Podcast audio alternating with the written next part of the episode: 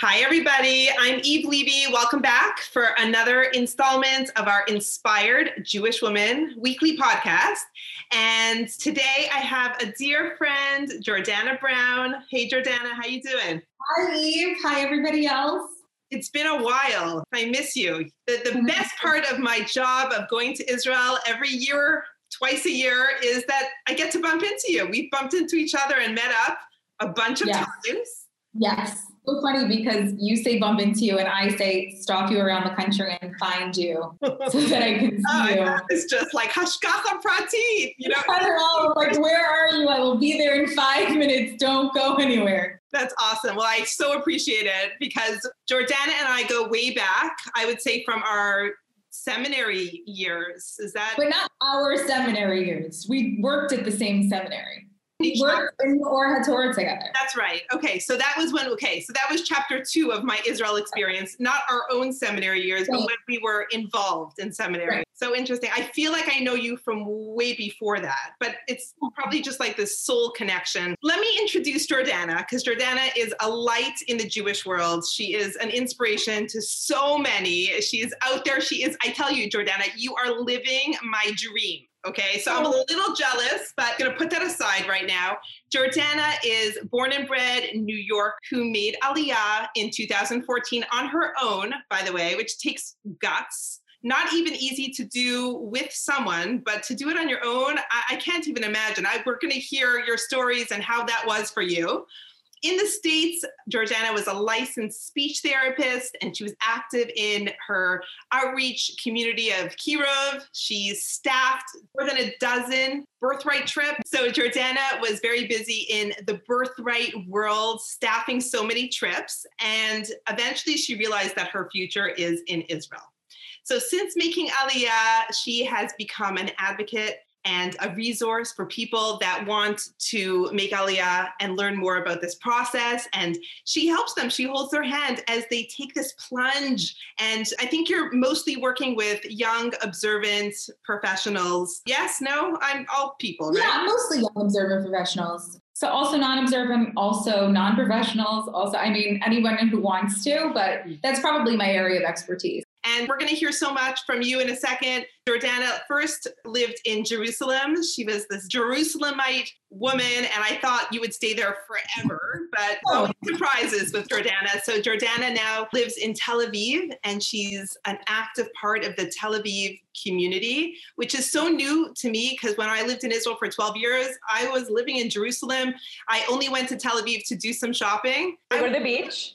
Or the beach, that's true. But mm-hmm. more the shopping because I was a seamstress back in those days. I don't know if you remember me. Oh, That was pre my seminary years. So I used to shop in Nahalat Binyamin. And yeah, so Tel Aviv definitely has a vibe of its own. And I'm just going to end with this. Jordana believes that there is a place for every single Jew in Israel. We're going to call this conversation Yalla Aliyah. Okay, like, let's go, Aliyah. So tell us, inspire us.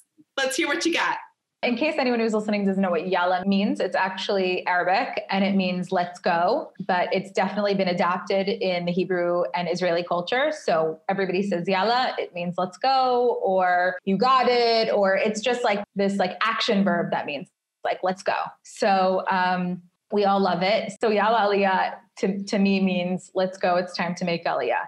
So I lived in New York until 2014. I was born there, I was raised there, and I thought that I would die there, honestly. And you have Um, such a beautiful family there. Sisters and your parents are awesome. And I have nieces and nephews, and, and I had a good job, and the whole thing. There's like this reputation that sometimes people who are making aliyah are like running away from something. And that's like the first thing my mom said to me. She was like, What are you running away from? And I was like, Oh, I'm not running away from anything. I like, I'm doing this very on purpose. So I lived in New York and I grew up in a very typical modern Orthodox home. I went to Jewish schools my whole life, Jewish camps my whole life, Jewish Pesach programs. I mean, like my whole life was in a modern Orthodox bubble. Absolutely loved it. Never had any interest in going elsewhere. Uh, and I took what I call the road more traveled. And I went to college and grad school and I became a speech therapist. And I did what I was supposed to do You did like the good frum girl thing. Exactly. No little frum girl grows up and six years old. What do you want to be when you grow up? I want to be a speech therapist. It's just not a thing, but it's practical. So that's what I did. And I enjoyed it. It was never, you know, my life's ambition, but it was fine. And um, I think at, at some point you kind of, and then this is in the frum community, very in the Orthodox community, common issue is that if you are single, uh, and you don't get married and you don't have children at a certain point in time, you don't feel as much a part of the community. But you explore different facets of your personality and different facets of things that make you happy that you wouldn't really pursue if you were, you know, in a marriage and had a family. It's just like a reality. Like you don't do as much traveling when you have a husband and a family. You don't do as much, partake in as many hobbies. You don't go out as much. So, um, so I had this flexibility um, to kind of spend my time as I chose. And at a certain point, I got very interested in Jewish outreach and I worked with the organization Aish Torah and I worked with partners in Torah. I mean, I was like what I call like madricha. You know what I mean? Like if you meet anyone right now, age 25 to 35, I was their madricha. So at one point, I got involved with Birthright, which is, I feel like everybody knows, a trip for 18 to 26 year olds to take to Israel for 10 days for free. And they can learn about the country and their heritage, and it's really wonderful. I was a counselor 12 times, and about the sixth time, someone said to me, Why don't you live here? You're here so much. And I said, Yeah, that's a good question. And then people would ask me that all the time because I would go every winter and summer break to Israel, just became really a second home for me. And mm-hmm. around that same time, I would have conversations with, let's call them ultra Zionist friends, and they would be based on the Torah Jewish perspective on living in Israel. And it came to a point where I really started to believe and I really started to integrate into my kind of ideology that Jews are meant to live in Israel. And that for whatever reason, over the past 2,000 years, we haven't been living in Israel as a nation, you know, but that in 1948, a miracle happened and Jews were allowed to come home. And at a certain point, it became baffling to me why Jews weren't choosing to come home, wow. specifically from America and I'm going to say Canada, but specifically from America. And this is going to be controversial, and I apologize to anybody who gets offended, but I think that a major reason that people don't make Aliyah is like the monetary, materialistic aspect of what the comfort level. But a lot of people, you know, that that's not me, that's not who I am that was me. I was materialistic. I was very interested. I was a shopping fanatic. I was interested in living a nice life. And, you know, the thought of moving to a different country where the standard of living was very different, I don't want to say lower, but very different, was very overwhelming. For me, the big issue with moving to Israel was always leaving my family. It was never anything other than feeling like I can't be without them. And then I got to a certain point where I just thought, I can't live my entire life for other people. And that's what I was doing. I felt I was looking down the barrel of another year, doing the same thing over and over, living, you know, just for winter break or living just for summer break so I could get back to Israel. And the definition of insanity is doing the same thing over and over and expecting a different result. And I just felt like that's what I was doing in the United States. I was just doing the same thing year after year.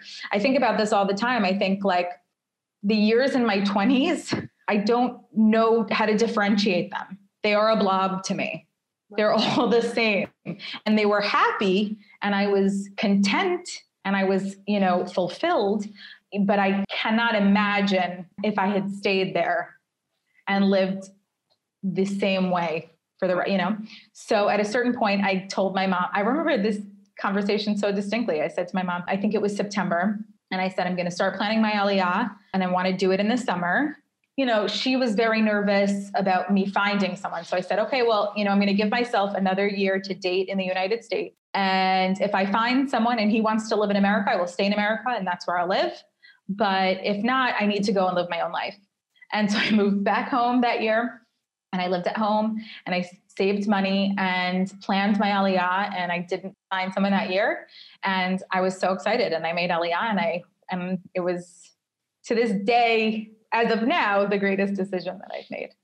Wow, that's so amazing. As you're talking, and you're like in Israel. So I had, there's a lot of emotions because I feel that my soul is supposed to be in Israel. The first time I went to Israel was for my bat mitzvah. And I remember feeling like this is home. And then the next time I went was when I was 18 and I came there for the year and I got off the airplane and I, in those days, you know, 20 something years ago, the airplane, you would get off the airplane, you would walk down the steps, mm-hmm, mm-hmm. bend down on the ground.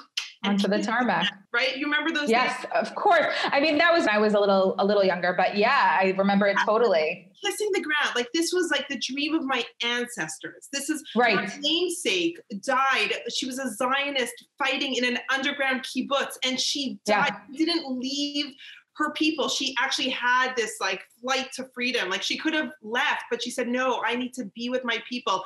And when the nazis stormed into the underground makeshift kibbutz they said who's in charge? And she stepped forward and they shot her. So my whole life from the time i'm like two years old three years old i'm hearing this story and my whole like soul is like intertwined with israel. Yeah.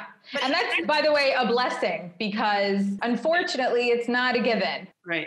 But the, the painful part, Jordana, is right now I'm not there. And I lived there for many years and it was magical. Yes. But I remember when we left, and I'm not sure if you were around, if you were there at my goodbye party. No. But if you were there, you would have remembered that I was a sobbing mess. The way yeah. that I described it to my sister in laws was it felt like my soul was being pulled out of its socket. That's how painful it felt. Like on a level that's, it wasn't like a physical thing. It was just like, oh my goodness. But yeah. it was very quickly afterwards when we settled in Denver, Colorado, that I realized, oh my gosh, maybe Hashem wants me here. Maybe, maybe part of my mission right now is to talk about Israel and to bring women to Israel. And that became my my path, right? I brought hundreds of women on trips to Israel, and, and that yeah. gives me so much fulfillment. But something yeah. that keeps coming to my mind is it takes merit to live in Israel. Like, not everyone is able to do it. You're lucky. You had a lot of flexibility in your life. It wouldn't mm-hmm. be so easy for an older family, let's say, or someone that's this is where their livelihood is. Like, it's not always so simple that you can say, We're doing it. We're going to live our dream. Because a lot of people make aliyah and then a couple years later, they can't handle it. They can't keep up their kids for so many reasons and they have to go back home. Kind right. of like, well, like, first of all, I've kind of changed my vernacular. So I don't ever use the phrase in going to America, I never use the phrase going home. Um, I, I, I do think it's disrespectful to Israel. I do think Israel is everyone's home. And then, you know, there is the concept that everyone can have two homes, which is true. Um, but they're going back to America. And that happens all the time. I mean, I would say from the time that I made Aliyah, my cohort, I would say half of them went back to their country of origin. And that's just a reality. And I think that that happens when someone comes to Israel, either A, just to try it, you know, just to try it out. That's just not going to work. You know, it's not a toaster oven. And um, B, they have one foot in and one foot out. You can't live in two places at one time. You can't, you know, live your life with, uh, you know, perpetual FOMO about what's going on in your country of origin. You need to come with two feet in. Um, but yeah, I was lucky, and I do see I do see that there are reasons that people can't be here. Um, legitimate reason. So, what I like to do is I like to differentiate the concept of being pro Israel versus being Zionist. And my goal is that everybody should have the desire to live in Israel. Whether or not they pursue that, whether or not that comes to fruition, that's on them. But uh, you know, it, it hurts me to my core when there are Jews that don't even want to live in Israel. That's something I can't understand. I can understand not living in Israel. I just can't understand that not being a goal. Mm. Yeah. It's hard for me. It's hard for me. I remember having this conversation with a friend of mine, and I had it when I was living in Israel. You know, like here, I could understand why people are not there, but when I was there, it was harder for me to understand how come everyone's not getting on a plane. Like, guys, eh, come on, it's amazing. You know, it's funny. You know, it's funny that you say that because when I'm here, I can understand it, but when I'm in America, I'm just like, what are these people talking about? Like, I have, and I feel very lucky that when I'm in America, because I do get to go to see my family. I'm pretty portable. I'm much more portable than my family is. Um, so when I get to see them in the States, I don't have ever a desire to stay. Mm. I don't ever have the FOMO that I wish that this was my life. I never have the pull to make that my home again. A lot of my friends have that. Right. You know, they you so your family, you fill yourself up, you do your Target runs. I get my Trader Joe's spices and then I'm good. I remember talking to a good friend of mine who was living in Canada at the time. I was in Israel, and I mm-hmm. said, Rachel, don't you want to move here? And she was actually a single girl at the time and you know she she she was able she was transportable like she was able to pick up and go. And she said to me you know eve i don't really have the desire. When mashiach comes then I'll oh oh and i was just like i sat with that. I was like no like we need, to, we need okay so you get it you get it. I mean i hear it all the time. I don't want to call out any specific group of people but it comes from a very specific religious ideology, I will say. I would say if I asked you to describe Rachel, if I described her to you, you would say, yeah, that's her. So it's very much what your teachers in second grade told you. Mashiach's coming on a donkey. We're going on the wings of an eagle. Very true. So I think it's a non-answer when Mashiach comes. You know, it's a cop out. Like when he comes, are, are the Jews going to actually want to pick up and go then? Right?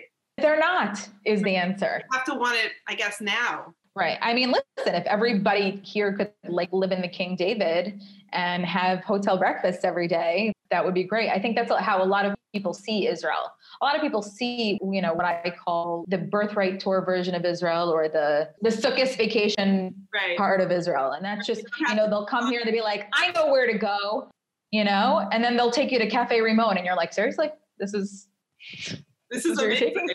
right, right. So, so Jordana, let's let's get a, a, real over here because you're a really strong woman and you're just yeah, you, know, you can handle a lot.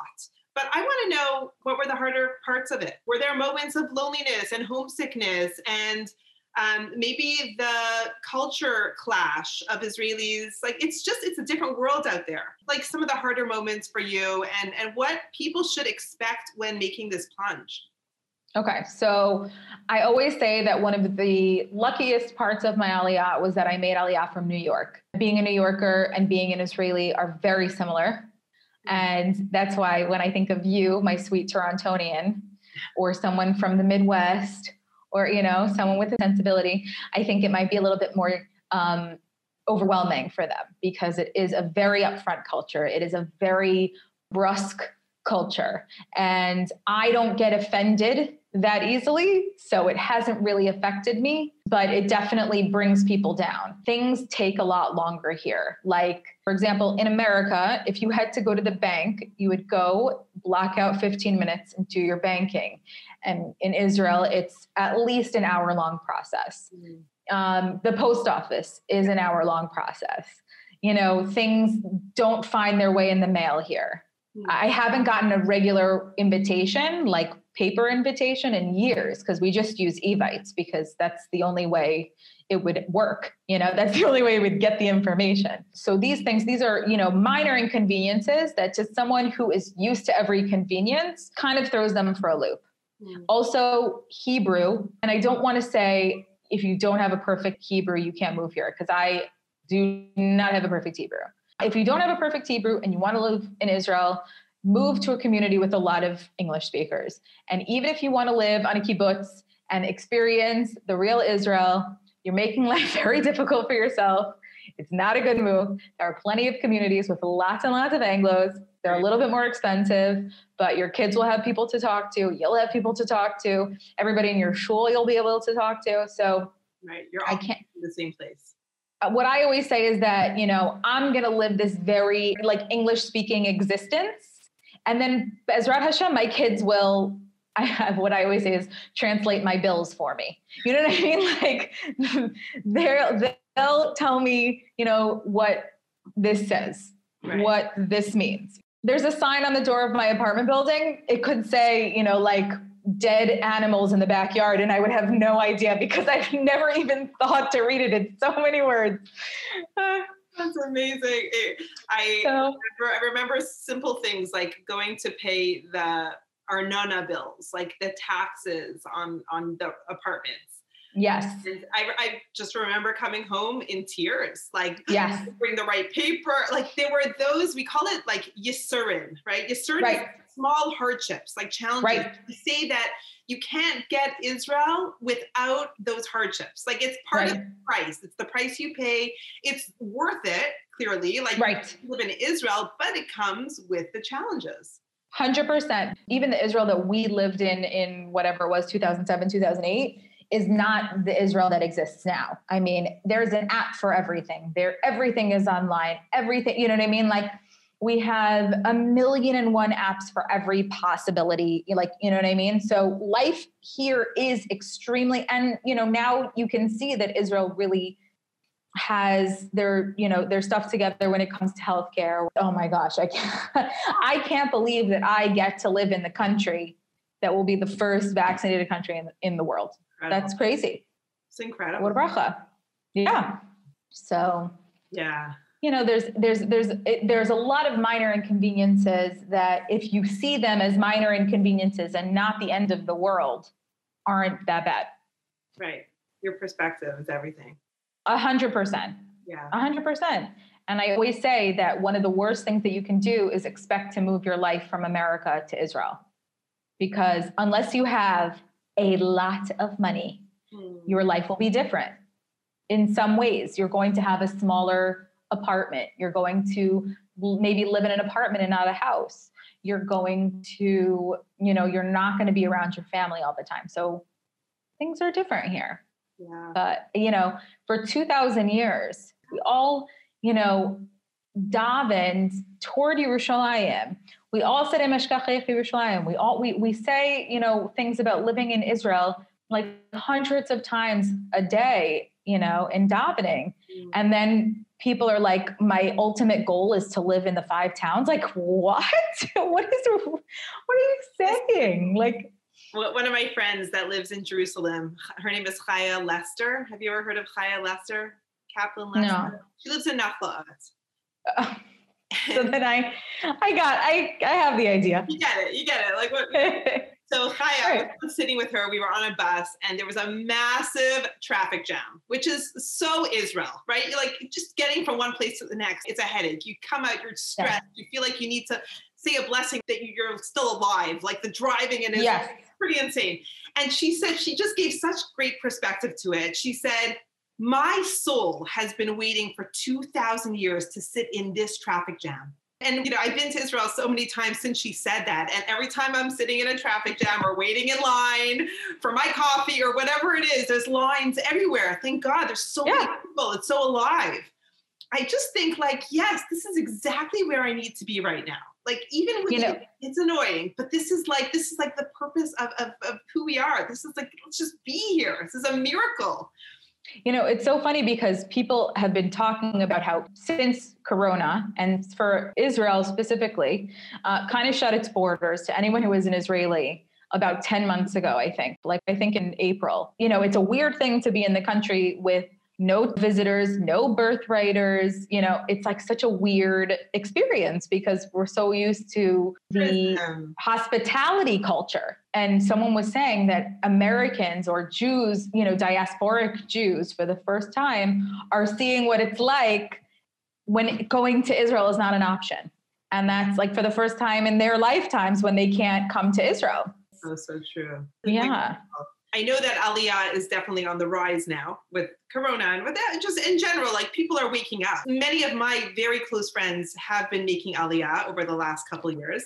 It's interesting that the last two jobs, like the job that we're in right now, which is rabbi and rabisa of the Sephardic community here in Portland. So we stepped in after mm-hmm. Rabbi Kaplan and Mira made Aliyah. Like, and now we're going to be moving this summer, hopefully to Chicago, to Deerfield, Illinois, where Mhm. once again, we're stepping in for this incredible family, David and Ali Began, to make their dream come true and make Aliyah. When is it going to be our check? No, that's it. Whoever takes over for you is going to say, and we're taking over for Gotti and Eve Levy, who made Aliyah, finally. I mean, I, I do think it's going to be another quite a few years. We have to pull our kids through the school system at this point. Yeah. So we have another decade. I'm just, if anyone's listening from Deerfield and I'm like, no, they want to leave. no, we got another decade with you ladies and, and men. But yeah, I'll tell you, when I need a good cry, I search for videos of people making aliyah. Literally, the, the Nefesh B'Nefesh videos out there. Like I've watched Jamie Geller so aliyah. I cry my heart out. You know, like sometimes you just need a good cry. Like your soul just needs to like release like pain or or Totally. so that's that's what gets me going. I watch and I read stories of families that are taking this plunge, making their dream come true. And the Yeah. hardships and the struggles and the triumphs and overcoming and really keeping things in perspective. There's sacrifice involved when it's such a significant thing that you're going for. There's going to Yeah. be toil. It's not going to be simple. But you would never give it up for anything. Like I look at you, there's been hardships, right? Jordana has Definitely. been smooth but like you're such a light like you're living your mission and you're sharing Yeah. that with people and it's, I'm, I'm just so impressed with you and i give you a bracha that you should always have koach and strength to continue this holy work because Oh. yeah it's big stuff I want to make it seem more attainable because I think one of the issues that Aliyah has is that people think that it's this like unattainable goal. And it's not. It's an attainable goal and it's something that you need to work for, but we work for things all the time and it's very, very doable. When I was in, involved in Kiruv, one of the Kiruv rabbis said this really great thing. And he said, like, what is the opposite of pleasure? Do you know?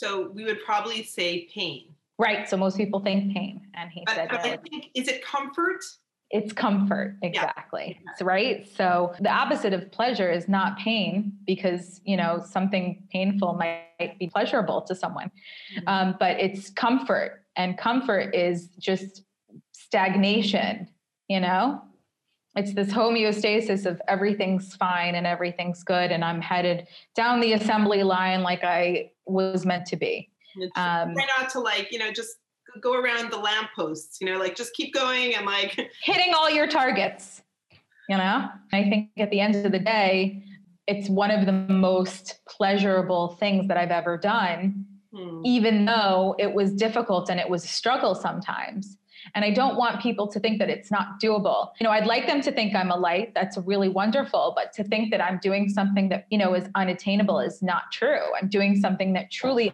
anyone can do. I think that at some point in their life everyone can do it. You know if you have a second grader and a fifth grader i don't know that that's the perfect time to do it but i do think that there is a time in someone's life to do it. Mm. And i think that it should be a goal. It should be an And I- aspiration I love how you put it in the beginning. At, at- least you need to, at least you should want it, even if Mm-hmm. it's attainable for now. But that desire, like waking up that heart, that that yearning. yeah seeing your friends in israel and being like oh Yeah. I'd love to be there. I'd love to do that. I'd love that to be my life. You know, people have elderly parents and people have sick children. And I mean, there's a, you know, there's a plethora of reasons why someone can't do it right then, but it should always be an aspiration because there's nothing that Israel doesn't have that you need that Israel doesn't have. You know what I mean? There's a lot of things that Israel doesn't have that you want, a lot, but nothing that you need. Right. It's so true. So So true. I always tell people the only things, the only, only, only things that don't get easier is missing your family. Mm. That's the only thing. Everything else gets easier. I don't miss anything. Yeah. I remember when I was leaving Israel at that goodbye party where I was just crying and crying and crying. I remember thinking, if I could just stay in Israel and just be a simple Jerusalem woman, just raising my family in Israel, that would be enough. It's interesting. Like we went on and we're doing incredible things in the Jewish world and we're, we're like bringing people closer to God. And, you know, I feel like we know that we're doing what we're supposed to be doing. But I mm-hmm. remember distinctly that feeling of I would give all of that up, like all of the big things that we're about to do with our life, I just it's it's so it's so equal in my books to being a simple Jerusalem lady, like just living. But you don't have to be a simple Jerusalem lady. You can be impressive Jerusalem lady. It's true, but I'm saying just like like my sister-in-laws, I have a lot of brothers and sisters that live in Israel. And Mhm. sometimes they're feeling down. They're like, what are we doing here? And I'm like, are you for real? You guys are living in Israel. Like that is in in of itself is huge. Like that's Yeah. enough. Like we're like spinning our wheels over here trying to do things for the Jewish world, but like you live in Israel. Like Right. that is like, guys, see it. It's incredible. But sometimes, sometimes the people in Israel need to be told that. Or need Oh, a hundred percent. Secular Tel Avivian, when I'm walking around Tel Aviv, or if I go on a date with someone from Tel Aviv and they say, Where are you from? And I say New York, they get personally angry that I had the audacity to leave New York, that I had the audacity to have two working passports and utilizing the wrong one. Absolutely. They think that I'm the craziest person in the world. I think that Israel needs to teach a Tzionut, a Zionist course in every single class that they have. Personally, I've thought of this like many times. I wish the Israelis had the love of Israel wow. that I had as an American. Maybe that's one of the reasons that you're there. 100%. One person at a time. Just keep keep at it. Wow, this was so much fun. This was so incredible. I don't know if there's anything Yeah. else to leave us with. I want to make sure that whoever's listening, if they want to find you, I know that you're out there, you have a blog, and she also has a podcast called Yala Aliyah, which is what we're what we're talking about today. And um, how else can we find you? I am at Jordana underscore Brown on Instagram. So people can ask me questions there. Um, I'm also like affiliated with Peas in the Holy Land, which is Peas Loving Carrots Israel page, but it's not so active. So if you're interested, you can find me there. Danielle, who is my friend, Peas Loving Carrots, she started this like Instagram dedicated to Israel and motivating people to move, which started off with a bang, but then, you know, it was hard for us all to maintain, but it still exists. So you can try and follow us there and then you can say, Hey, Jordana, what's up? What's your And- most active platform right now? Like I would say, day by I would say, want to follow you. I would say Instagram, um, only because I don't accept like friend requests from people that I'm not friends with on Facebook. Um, but Instagram at Jordana underscore Brown. Lots of pictures of Israel, so you can't miss it. Um, yeah, and my blog is great. Unfortunately, I'm not so on top of that either. My blog was started to kind of track my aliyah, and my aliyah, thank God, was many years ago. So you know, it's in the beginning, everything is new and interesting and exciting, and then at a certain point, it's the same. And definitely since COVID hit, it's been, you know, a bit even keeled. Yeah. So Okay, well, soon we're going to turn that corner and we can't wait to come see you in person. And, amen, amen. I can't wait. yeah, I think you're right. When when they closed the borders of Israel, that was like, it was a wake up. It was, Yeah. that's when you really, listen, I'm from Canada. So they closed the borders of Canada. I felt, oh, my Mhm. parents are. I hope they're safe. What if they need me? You know, there was all that guilt and fear attached. But when they closed the borders of Israel, it woke something else up in me. Like, even if I wanted, even with all the money in the world, I cannot get into the Holy Land of Israel. Well, there is one way, as you know, right? dying, People who made Aliyah. or, or, or dying, right? They did, there were. Oh, I wasn't going to say that. I was going to say, if you made Aliyah, I actually was. I was on a flight with this older couple who made Aliyah because they had planned to in the future because their kids lived there. Uh, then they moved up their Aliyah because they couldn't see their kids for however long. And so they made Aliyah earlier. Wow. Wild, right? Yeah. Yeah. Okay, well, we should all make it back there soon. And I Amen. want to thank you, Jordana, for your thank you for having me. and being such a light and sharing with us today. Thank you so, so much. My pleasure. Thank you for having me. Take care. Thanks, everybody, for joining. Bye.